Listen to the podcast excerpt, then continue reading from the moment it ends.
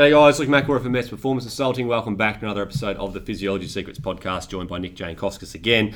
Uh, in follow on to last week's podcast episode on using saunas to acclimate to the environment, we want to talk about pre cooling when you have an event uh, that's that's in a hot environment. So I think the typical examples here are going to be like a, maybe a 5k running event or a 10k running event. So say let's say between 13 and 50 minutes, depending yep. on, on on who you are.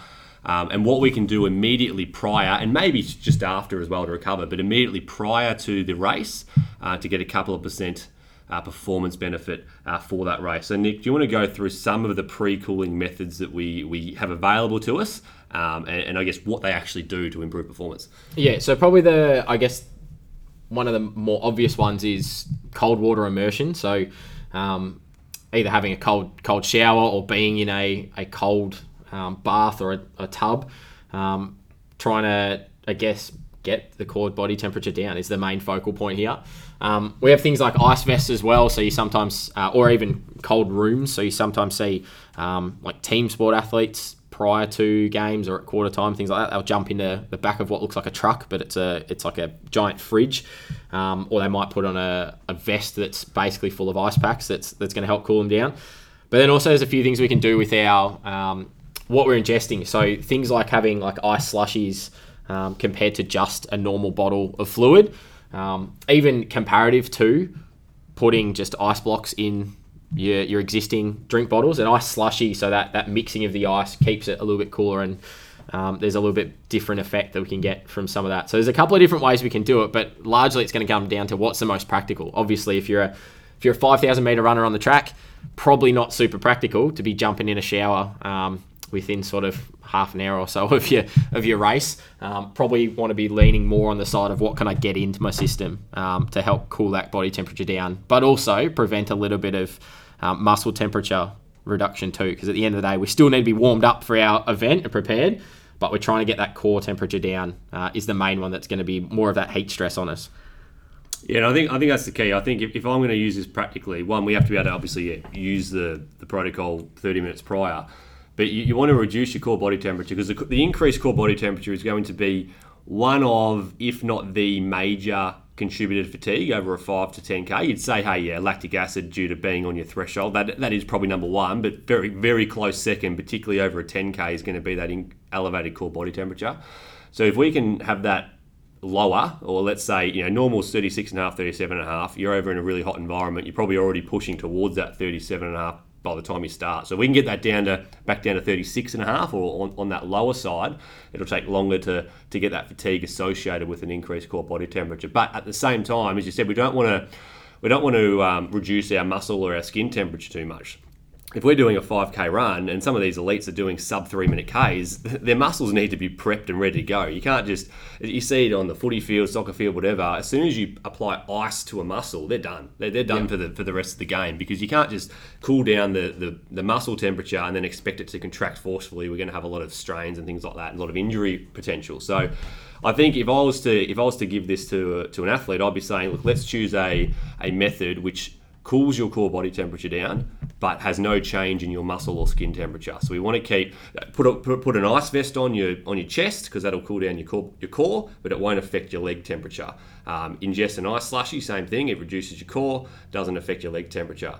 Uh, cold water immersion, I don't mind like a shower because you can keep it uh, on the upper body more yep. so than the legs, but I wouldn't go and jump in an ice bath or an ice bin because that will reduce the, the muscle temperature and that's going to slow the, the enzymatic reactions in the legs and, and the forcefulness of the contractions and things like that. So um, these are all we haven't we haven't given you the stats of the percentage of performance improvement because these are all they're, they're, proven to work. Right, they're, they're, they're going to work. Ice slushies, no doubt they work. Ice vests, no doubt they work. Water immersion, they all work. They all reduce reduce core body temperature, which is good uh, because it's going to take you longer to get to that higher end of the core body temperature, which then starts to, to fatigue you. So um, use whatever works for you. Obviously, practice it first, but uh, there's some really simple techniques, you know, and I think an ice slushy is a really easy one to do.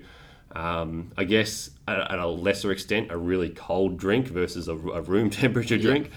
Um, and then, uh, if, if practical, like a cold shower. Um, prior to is going to be good. Uh, the, the other thing I'll say is, other than just the physiological benefit of having a, a, a keeping a more normal core body temperature rather than an elevated one, is just the rating of perceived exertion. You feel rubbish when you're hot. When you're really hot, you just feel crap. Like you, you everything's hard. You feel hot. Uh, you, you're mentally not motivated to push yourself on the limit. So, other than just physiologically, I think the rating of perceived exertion benefits uh, are not to be overlooked. I think they're quite significant, and you push a bit harder for sure. Um, I think that's probably it. Are we all undercover? Anything Yeah, else from unless you want to cover sort of during event stuff as well, maybe for some of those longer races. Like some of these things can still hold true. It's just then again practicality. So, um, can you get an ice vest, or or are you going to have cold water immersion? Not necessarily on on course, or maybe something that's like a marathon or half marathon in in hot humid conditions. But that's where you'll see like just just tipping the water over your head, chucking some ice down the back of your shirt. Um, even something as simple as um, we're, we're, we're trying to get it to the, the core, and this is why when we're talking about pre-cooling stuff, things like ice slushies are really good because it gets into that internal, that core temperature side of things really quickly.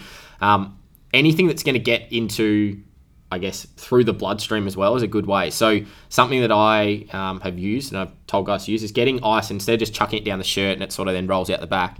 Taking the ice cube and just sort of holding it to where your wrist is, or tuck it under a sweatband or something that you've got that's going to get it to the blood vessel a little bit quicker and send that um, change in temperature through the core a little bit, little bit better. So if anyone's ever like run their wrists or the back of their neck under underwater and like not having to fully immerse themselves, something like that during the event can be really useful too. Um, to, to again largely to keep that rating of perceived exertion down. Because once we're already then active and we're in the race, our temperature is going to come up from an intensity perspective and creating energy and creating work but we want to try and minimize how far that continues to go as a result. We want to be able to keep producing that same amount of energy and work we need to. So, using some of these where practical and what you can get access to, and maybe suss it out before you get to the event, and what they might have at aid stations or what you might be able to put in your special needs bags and things like that um, at various events. That that's also going to be useful to help help sort of prolong some of that um, intensity during the event and help I guess delay the onset of any of that heat heat load stress as well. Yeah, and I like I like the point you made about you know tucking the ice under the sweatband at your wrist because everybody instinctively is probably going to pour water on their head or put ice down their shirts or their race suits, which are both effective, but uh, just think of it uh, in terms of where we exchange the most heat, whether it's heat loss or heat gain. It's at the extremities. Like, yep. what do you do when you're cold? You put a beanie on, you put socks on, put you gloves put gloves on. on. So it's yep. always your hands, your feet, and your head where yep. you exchange the most amount of temperature, whether that's heating up or cooling down. So uh, we know we put gloves on, socks, and, and a beanie. Or, or, the opposite is when we want to cool down is we want to. We probably can't do too much with your feet, but hands, yeah, yep. get get the ice on there. Yes, the head the head's a perfect spot. Like I don't run with a hat on. Um, not great from a sun smart perspective, but because it's it traps the heat in. Yep. Or if I do, I, will wear a visor so that you can see the top of my head still exposed, so I can get water directly on it. Uh, I'm not saying don't run with a hat because yeah, it's pretty sunny out there and, yep. and sun smart and all that sort of stuff, but it is going to trap the heat in. So uh, it's something to be aware of. At least don't just pour it over your hat. Take your hat off, chuck the ice in. Now trap trap the ice in with your hat. That's going to be more effective than than just putting it over your hat. Um, so yeah, I think that's a, a that's a, useful thing. And, and, I guess the reason, just to finish off, the reason we said to we used the 5k and the 10k running examples as the as the, the case study, so to speak, is because in a triathlon you're going to start in a pretty cool. You would think, unless it's really hot water, you're going to start in the water where, you know, you know, are you going to get massive benefits by pre-cooling if you're going to start off in 14 degree water?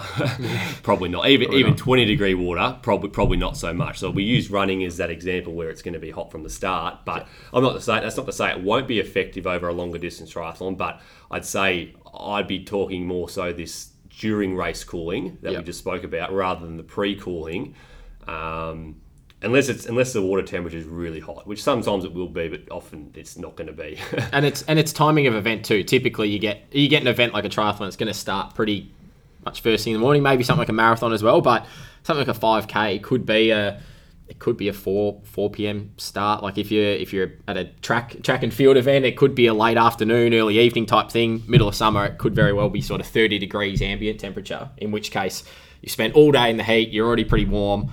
Um, and now you have to go and race comparative to first thing in the morning where it might already be a bit cooler. So you haven't had that effect uh, on you as such um, prior to the race anyway. So um, probably a bit more applicable the pre-cooling stuff for some of those events in the hot temperatures.